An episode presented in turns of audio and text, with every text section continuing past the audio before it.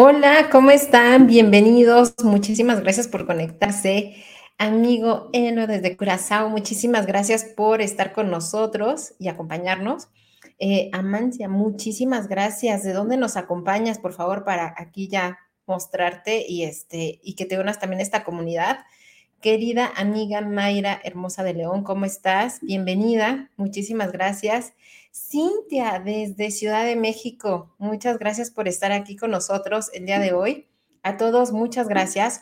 Hoy vamos a hablar de un tema que, bueno, ustedes saben y, y los que conocen, pues bueno, a mí me gusta mucho hablar, tocar. Es un tema que me preocupa y me ocupa. Hoy vamos a hablar de factores de riesgo psicosociales desde la mirada internacional. O sea, sí desde la norma que, bueno, constantemente nombro, pero también desde esta mirada internacional, porque es bien interesante cómo se está moviendo la parte de salud, seguridad y, y obviamente también la parte eh, psicosocial y biopsicosocial, ¿no? Que también es otra mirada, ¿vale? Bienvenida, Mariana, qué gusto que nos estés acompañando también desde Ciudad de México. Muchísimas gracias, Antonio, desde Chile. Muchas gracias por acompañarnos, me encantó tu post de, del día de hoy. Muy en sintonía también con lo que vamos a estar viendo. Eh, Ronnie, muchísimas gracias desde Ecuador, ¿vale? Bienvenida, Ronnie. Aquí vas a encontrar una gran comunidad también, muy preocupada por estos temas. Entonces, muchísimas gracias. Y vamos a empezar de lleno con la parte de qué es esto de factores de riesgo psicosociales. Y más allá de una definición, ¿vale? Que ahí están en internet y, por supuesto, también las vamos a tocar. Yo les quiero comentar cómo lo podemos aterrizar en nuestra realidad, ¿no? O sea, cómo esa definición la vemos en nuestro día a día, eh, en la organización y, ojo, también incluso en nuestra vida eh, personal. Que hoy en día, sobre todo los que hacemos home office o teletrabajo, pues vaya ya la línea entre el trabajo y la casa, pues ya de repente se ve difuminada, ¿no? Y de ahí que vienen otras legislaciones en México y en el mundo. Cuando hablamos de factores de riesgo psicosociales, ¿cómo a qué les suena? ¿Vale? Me encantaría, les repito, este es un espacio pa, por y para ustedes, este es un espacio que a mí me encanta porque hablamos de este tema eh, y de cómo, cómo se está moviendo también el mundo. Es que es bien interesante cómo cosas que antes no se veían, hoy en día se ven y se visibilizan y aparte se están atendiendo. En psicología de repente decimos algo eh, y, y es muy cierto y de hecho por eso muchas de las técnicas de psicología se basan en hablar. En psicología decimos lo que no se nombra no existe. Uh-huh. Y es que hablar de, fa- de factores de riesgo psicosociales que parece algo, pues pareciera actual, la realidad es que no. La realidad es que desde antes, desde hace mucho tiempo estaban, solo que no se habían visibilizado. De hecho, la Organización eh, Internacional del Trabajo, la O I T, los menciona desde mil novecientos ochenta y uno, ¿vale? Él, son los primeros que levantan la mano y dicen, oigan, tenemos un tema de factores de riesgo psicosociales importante y este, el trabajo está haciendo y, y los empieza a nombrar, pero es hasta mil novecientos ochenta y cuatro que la O M S lo reconoce y dice, ah, sí es cierto, ¿no? O sea, y aparte nos está afectando eh, en temas de la salud. Pero ojo, esta mirada de cuerpo integral, Ajá, de mente, cuerpo, es muy nueva. Hasta hace no mucho todavía eh, psicología estaba por allá, psiquiatría por allá, medicina por allá. Hoy en día cada vez son más eh, estas nuevas miradas para ver al ser humano integral, ¿vale? Entonces, eh, pues vaya, hoy en día ya se empieza a legislar la parte de eh, este trabajo psicosocial y biopsicosocial, que ojo, no es nuevo, pero el hecho de que ya se hable más, afortunadamente, y se atienda más, lo visibiliza. Vuelvo a repetir, muchas veces lo que no se nombra pareciera que no existe, pero sí existe y sí ha existido, ¿no? Entonces, eh, yo les quiero traer estas dos miradas, solamente por esta vez les quiero presentar una diapositiva, nada más para basarnos como en estos datos oficiales, y ahorita lo vamos desmenuzando, cómo esto tiene que ver con empresas de Chile, con empresas de Curazao, con empresas colombianas, con empresas mexicanas. Tiene que ver con personas uh-huh, en organizaciones. Entonces, solamente eh, por esta ocasión quiero pasarles una diapositiva que a lo mejor no se ve muy amigable, pero eh, nada más para aterrizar desde datos oficiales, la definición oficial, y ahorita la explicamos. Ok, Sé que no se ve muy amigable, pero se los voy a decir de manera general. Por un lado, tenemos este, lo que dice la O M S, ¿vale? Que es su definición desde mil novecientos ochenta y cuatro, y menciona que los factores de riesgo psicosocial son aquellos que consisten en interacciones entre el trabajo, el medio ambiente, la satisfacción con el empleo. Eso por una parte. Por la otra, y es ahí donde es bien, bien, bien importante que pongamos atención. Por la otra, también habla este, de su cultura, su situación personal fuera del trabajo, todo lo cual a través de percepciones, ¿vale? Y experiencias que influyen en la salud y el rendimiento. ¿Por qué digo que aquí pongamos mucha atención? Porque, eh, ay, déjenme regreso, ajá, ya, voy a quitarlo tantito. Porque cuando hablamos de percepciones, hablamos de subjetividades. Y entonces hablamos de sesgos cognitivos. Ajá. O sea, todos podemos tener factores de riesgos psicosociales, pero no es lo mismo a lo mejor los que de repente consideran en Chile que los consideramos aquí en México. Uh-huh. Es más, aquí en la misma, en, en, en, en el país de México, no es lo mismo lo que consideran a lo mejor como un factor de riesgo, este, pues vaya, de repente alguna ciudad, ¿vale? Que puede afectar o no. Que lo que puede afectarnos aquí en Ciudad de México que nos puede estresar o no. Por ejemplo, el, el, el tráfico, ¿no? El tráfico en la Ciudad de México es horrible, pero de repente pues ya uno puede estar más, acost- más acostumbrado, ¿vale? Y después viene la definición que nos muestra la parte de la norma treinta y cinco, que también la quiero mostrar, que aunque también está alineada, eh, pues vaya nada más como para eh, comentarles, ¿no? Al final, lo que dice la norma treinta y cinco está alineado a lo que eh, dice la O M S y la O I T, ¿vale? Nada más que la norma treinta y cinco lo especifica más y habla de aquellos que pueden provocar trastornos de ansiedad no orgánicos del ciclo del sueño y vigilia y estrés grave y adaptación derivado de la naturaleza de las funciones del puesto de trabajo, el tipo de jornada de trabajo y la exposición a acontecimientos traumáticos severos. Esto es bien importante porque desde mi punto de vista y como profesional, como consultora y como psicóloga, creo que esto le da un gran valor agregado a la norma, la identificación de acontecimientos traumáticos severos o aquellos actos de violencia laboral este, por el trabajo desarrollado. Esto es lo que dice, lo voy a quitar tantito, esto es lo que nos dice la norma treinta y cinco, ¿vale? Ahora, ¿cómo lo podemos entender de manera muy fácil o de manera más sencilla?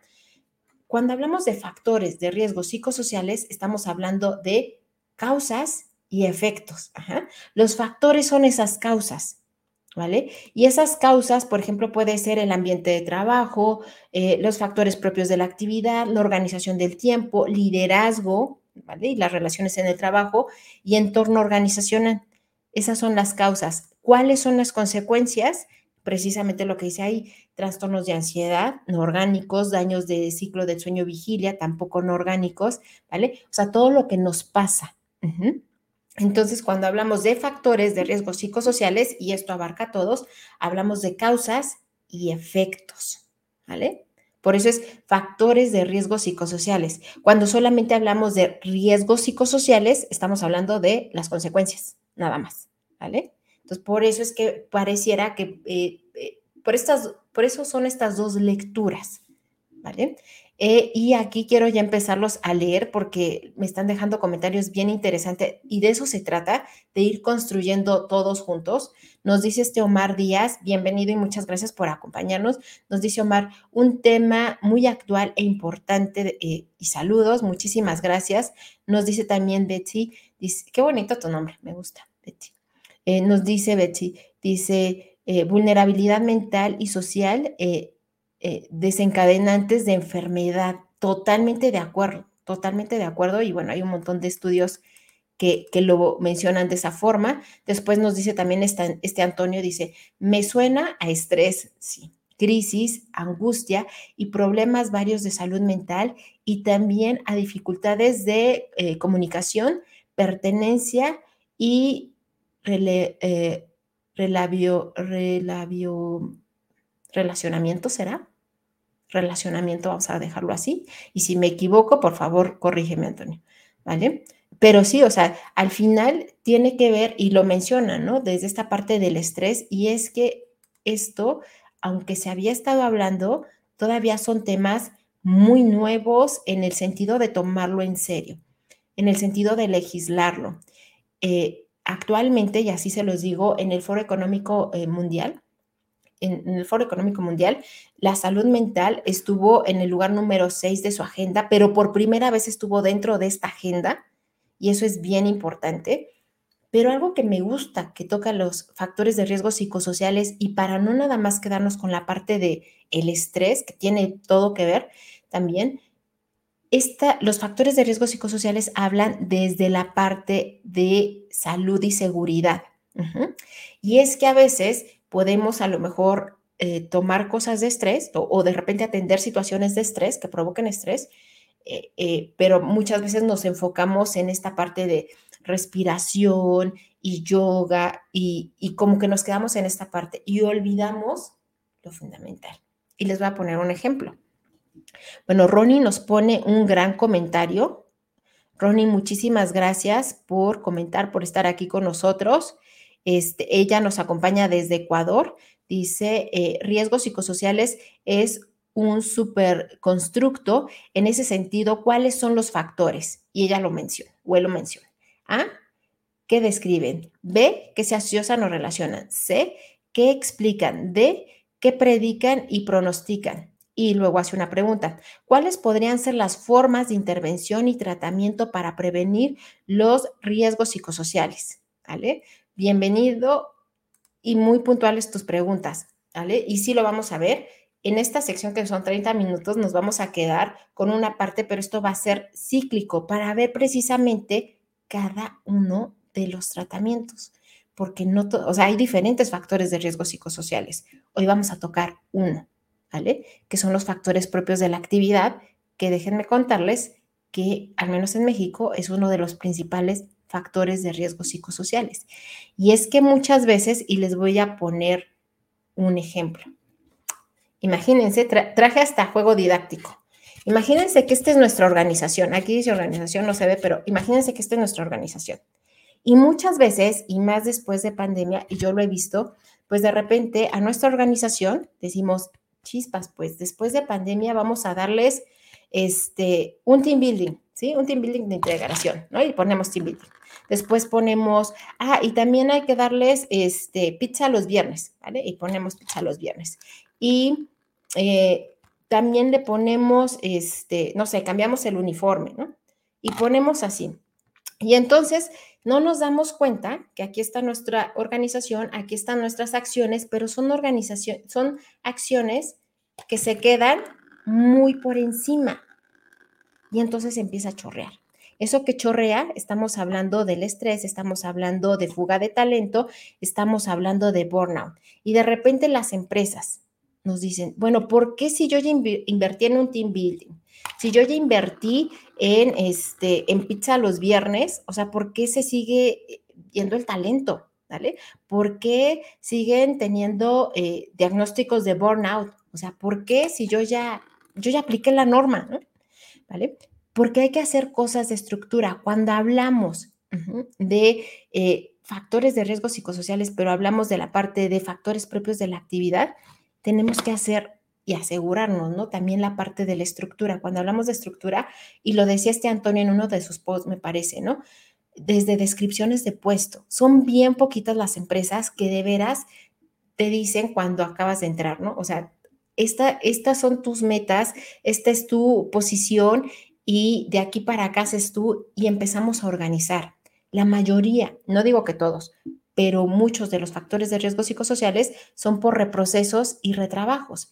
Y esto, aunque tú les hagas el team building, aunque tú les digas se llevan bien y les des pizza los viernes, de todas maneras van a salir con factores de riesgo psicosociales, específicamente en factores propios de la actividad. Y eso lo vimos y es muy común actualmente, porque a lo mejor por pandemia, pandemia tuvimos una reestructuración uh-huh, de nuestro personal y dimos bajas o hicimos bajas. Se está recuperando el mercado y de repente una persona pues hace no nada más lo, lo que le corresponde, sino de repente pues hacen dos o tres o cuatro cosas o cinco cosas. Uh-huh. Y no nos damos cuenta hasta que esa persona así como Jenga tiene un montón de cosas y, y, y se va, ¿no? o, o de repente empezamos con burnout, empezamos a quemar el talento. Eh, hoy justo vi un post que decía, lo peligroso de hacer bien y rápido tu trabajo es que te den más trabajo.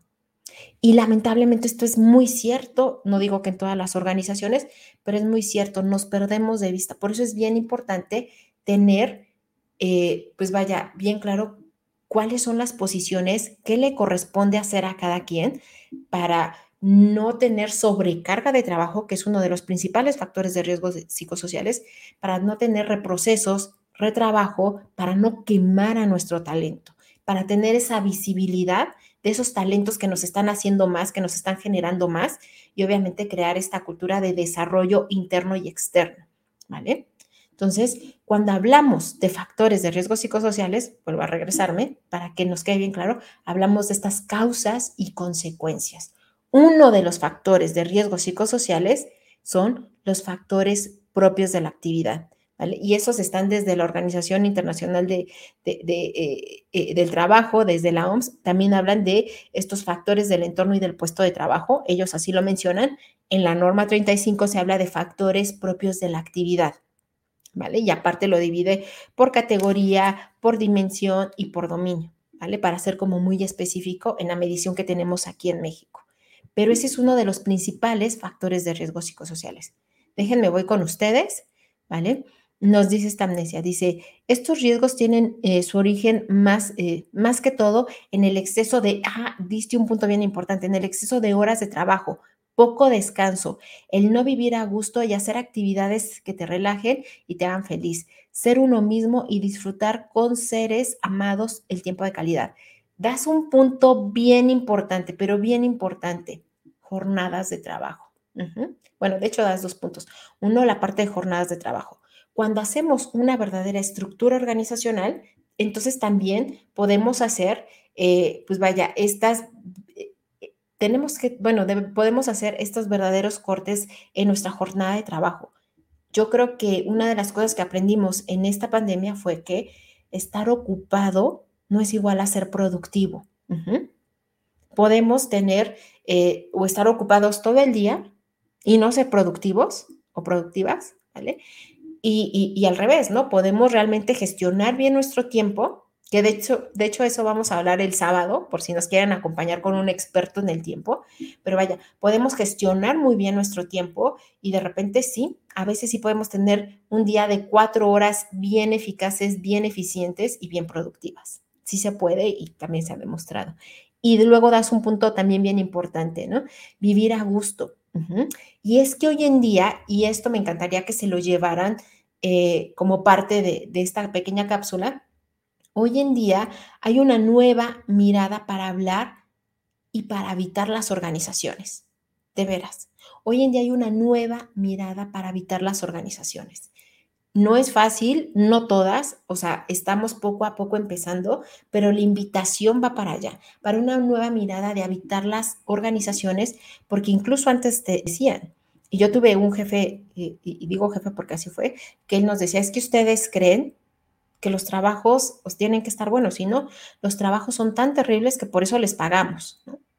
Y ella era nuestro jefe de, director de recursos humanos, ¿vale? Pero hoy en día no, hoy en día hay una nueva mirada para, y esta nueva invitación para habitar las organizaciones desde un, desde un nuevo lugar. Después nos dice este Armando, ¿el factor viene antes que el riesgo? Sí, muy bien Armando, tú muy bien, tú muy bien. Sí, les repito, factores es causa, riesgos es la consecuencia. ¿Vale? Factor es estos, eh, pensemos, ¿no? Estos factores propios de la actividad que tiene que ver con reprocesos, con retrabajos, con jornadas, ¿sabes? El riesgo va a ser, puede ser burnout, puede ser, este, pues a lo mejor algunos problemas de, de, de, de, eh, con, el, con los estados de ánimo, puede ser eh, alguna situación física, ¿no? Dolor de espalda, de cadera, etcétera, como se simboliza en el cuerpo de diferente forma, ¿no? Pero tú muy bien, Armando. Primero es el factor y luego el riesgo, o al menos desde esa lectura, ¿vale? Muchísimas gracias por tu comentario, muy interesante. Ya después pues, eh, también me dice que muy interesante, muchas gracias, ¿vale? Eh, Evelia, bienvenida, nos dice, este, eh, Buenas tardes a todos. Bienvenida, Evelia, también para ti. Betsy nos dice, los esfuerzos se diluyen. Exacto, exacto. Eso justo fue lo que yo quise mostrar con mi pasito de organización. Y cómo estos esfuerzos, y lo vemos en reclutamiento también, ¿no? O sea, tú puedes traer a tu mejor talento, al talento más eficaz, así, de, con mucha buena disposición y todo, pero si está en un entorno organizacional desfavorable, con factores de riesgo psicosociales, etcétera, con violencia laboral, pues vaya, de repente imagínense tu talento, lo traes y se te va. Y entonces es una cadena de nunca acabar, ¿no? Es como si tú eh, estuvieras limpiando y de repente pues la organización abre la llave. Entonces tú estás quitando esa, eh, el exceso de esa agua, pero pues si la organización sigue con la llave abierta, pues difícilmente eh, se va a quitar. Después nos dice Santiago, oye, qué gusto que estés aquí, Santiago, muchas gracias. Nos dice, eh, procesos, retrabajos, ping-pong, ajá, eh, desalineados, empresa, jefe, colaborador y viceversa. Exacto. Es como, yo lo veo, ¿no? Muchas veces en las organizaciones, es como cuando ves a, a un grupo de niños de cinco, siete años, ¿no? Que están jugando fútbol y esos niños pues de repente no tienen una estrategia, todos van tras la pelota, ¿no? Entonces la pelota va para allá y todos los niños se van para allá, ¿vale? Entonces a veces no nos damos cuenta, pero así estamos en las organizaciones. No visibilizamos cuál va a ser nuestra verdadera estrategia, dónde están nuestros puestos y posiciones claves, dónde están nuestras personas claves, ¿vale? Y entonces eso hace eh, pues un círculo vicioso muchas veces. Y por eso, aunque tú tengas un team building y traigas una superconferencia, pues de repente este, eh, pues no se sostiene, ¿vale? Porque solamente queda por encima y todo sigue goteando, ¿vale? Tus factores de riesgo, más bien tus riesgos, haz de cuenta que estos son tus factores, ¿no? Y tus riesgos siguen saliendo, ¿vale? Entonces, es bien importante tener esta visibilidad. Por eso es que muchas veces yo comento, ¿no? O sea, aplicar la norma puede ser tu gran ventaja competitiva si así lo quieres ver, porque te da datos bien puntuales de dónde poner estrategia, tanto en cultura como en estructura organizacional. Nos dice esta Mariana, dice, muy buena analogía visual para entender cómo los esfuerzos no coordinados y alineados no funcionan y no tienen la fuerza necesaria para su impacto. Eh, muchísimas gracias, María, te lo agradezco muchísimo, pero sí, o sea, y por eso es que a veces yo me refiero a eso también como maquillaje organizacional, eh, a veces se puede hacer con buena intención, pero si no lo agarramos desde estructura, ¿vale? Y desde principios y valores, que Mariana es una experta en ética y principios y valores reales eh, implementados en la organización, si no lo hacemos también desde ahí, pues vaya, se diluye y se convierte en un gasto innecesario, la verdad. Después nos dice Aníbal, muchísimas gracias por estar aquí conmigo, Aníbal. Aníbal nos dice, la actividad o el puesto de forma natural contiene componentes de riesgo como el conflicto, reportes complejos o repetitivos y metas eh, demandantes como en ventas o construcción. Exacto. Y de hecho, por eso también se tiene que hacer un plan tanto de prevención como de control del puesto, ¿no? Porque realmente hay posiciones que ya de por sí es un factor de riesgo de trabajo. Por ejemplo, traslado de valores, ¿no? Las personas que están todo el tiempo con armas, ¿vale? Y que saben que salen y que, y que su vida corre riesgo, ¿vale? Ya desde ahí su puesto como tal es un factor de riesgo, ¿vale? O, por ejemplo, en las funerarias, aquellas personas que están en primer contacto, que son los que van con los, este, pues a recoger el ser querido eh, a cada casa, hospital, etcétera, también constantemente están con toda esta emocionalidad y por supuesto que también pega de manera psicosocial, ¿vale? Entonces hay posiciones, hay puestos que ya de por sí tienen este factor, ya, ya es un factor de riesgo, entonces hay que verlo y hay que atenderlo de manera estratégica y no nada más con un team building, que ojo, sí funcionan los team building, son muy buenos siempre y cuando vengan acompañados de una estrategia, ¿vale? Después nos comenta Estebalia Pimentel, dice, exacto, cada quien debe tener su trabajo asignado, además debe tener su tiempo exacto, estipulado, no somos efectivos después de la jornada, sino dentro de ella, totalmente, totalmente, eso de, pues te mando el correo en domingo o en tu día de descanso porque, no para que lo hagas ahorita, pero se me va a olvidar y te lo mando, ¿sabes? Eso ya empieza a generar también como esta, eh, aparecer una persecución muchas veces y más cuando de repente se vuelve como tan de costumbre, ¿no? Entonces, son situaciones que podemos, que podemos quitar, eliminar, pero siempre y cuando también las tengamos visibles. Por eso, así como les comentaba en un inicio, una de las cosas muy buenas que yo veo es que lo estamos nombrando. Uh-huh. Porque recuerden, lo que no se nombra, de repente no existe. Uh-huh. Así. Para comentar, o bueno, ya para ir cerrando, este, cuando yo empecé a implementar y cuando empecé a impartir cursos eh, de la norma y que fue a consultores, porque todavía no se había implementado, era como muy reciente, me acuerdo que yo empezaba con una pregunta de ¿cuál ha sido tu peor experiencia laboral? Para ir empatizando, ¿no? Ir dimensionando a qué nos vamos refiriendo. Y yo escuché, de veras, historias tan terribles, este, eh, y que, bueno, dejé de hacer esa pregunta, pero a lo que quiero llegar es que es los factores de riesgo psicosociales, ¿vale? Junto con todas las causas, entre ellas el burnout, no es algo nuevo, es algo que ya había estado, pero no había estado nombrado. Uh-huh. Y de repente, pues, estaban estas creencias de, pues, así es. Uh-huh. Pero hoy tenemos la gran oportunidad y la gran invitación de habitar las organizaciones desde otro lugar. No estoy diciendo que sea fácil, no estoy diciendo que sean todas, ni que sea rápido, pero ahí está la invitación. Y sí, yo les comento, si hay organizaciones, instituciones que están haciendo la diferencia poco a poco, ¿vale? Entonces, eh, la verdad es que esto es, eh, bueno, les repito, no es un tema que a mí como, como psicóloga, como profesional, como deoísta, me importa mucho porque sí veo que cada vez hay más líderes conscientes que están haciendo la diferencia y que me dicen, es que yo no me había dado cuenta. Justo cuando aplico la norma, muchas veces los que salen con mayores factores de riesgo psicosociales es el equipo de liderazgo. Uh-huh. El equipo de liderazgo. Y yo los, le comentaba una, una vez, ¿no? Imagínense qué importante que el equipo de liderazgo sean los que salen con mayor factor de riesgo. Eso significa que el comunicado que dan, ¿no? O el mensaje que dan a, a los demás, pues normalmente es de, pues así deben de ser las cosas, ¿no?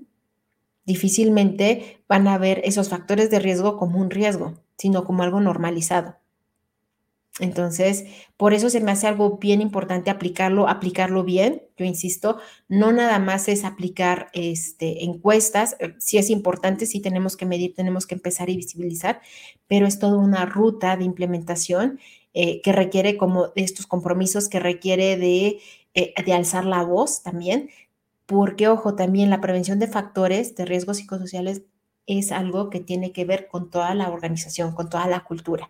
Si bien una de las posiciones claves es el equipo de liderazgo, la realidad es que depende de todos, ¿vale? Para empezar a hacer la diferencia, ¿vale? Nos dice también este Apolo, ah, qué bueno que estás con nosotros, Apolo, qué, qué gusto me da. Dice, siempre aprendiendo de ti. El aprendizaje es mutuo, la verdad es que es mutuo.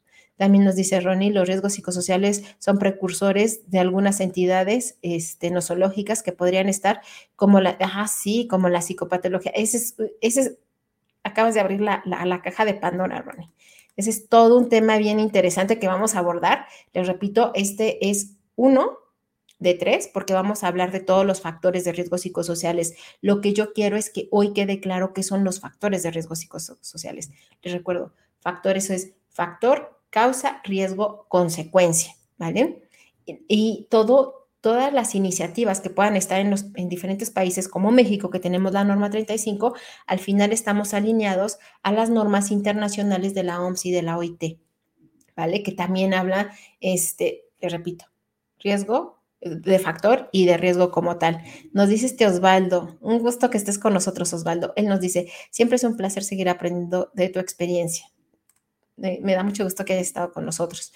También nos dice Betsy, las empresas deben dar el primer paso, reconocer los errores y estar en la eh, apertura del cambio. ¡Pum! Sí, fíjense que, eh, y así nada más se los comento como parte chisme, fíjense que eh, la aplicación, eh, al menos normativamente, no habla de un, eh, de un proceso de sensibilización al cambio. Pero en muchas organizaciones, y yo lo recomiendo siempre, para la implementación, hagamos un proceso de sensibilización al cambio. ¿Por qué? Porque hoy en día tenemos hasta cuatro generaciones en una misma organización, con cosmovisiones completamente distintas.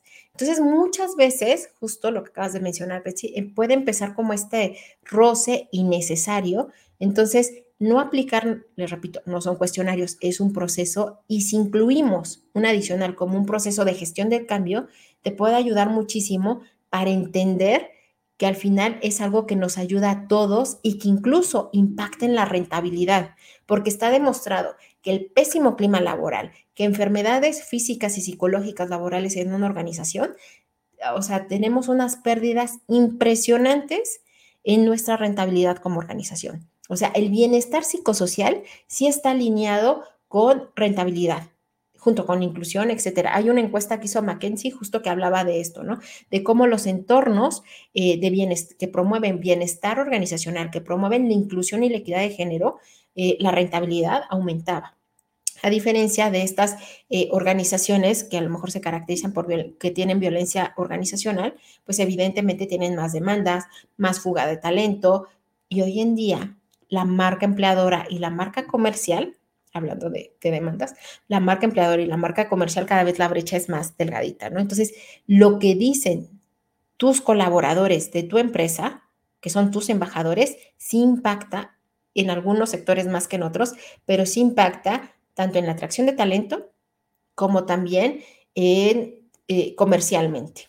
Pero bueno, ese es otro tema que después vamos a ver, ¿vale? Prácticamente ya estamos eh, terminando esta pequeña cápsula. La intención es que sean solo treinta minutos. Les repito, mi intención hoy era que nos quedáramos con qué son y que nos quede bien claro qué son factores de riesgo psicosociales, que no nada más es una norma, que es una visión global, mundial, y que está alineada a normas internacionales de seguridad y de salud. Uh-huh.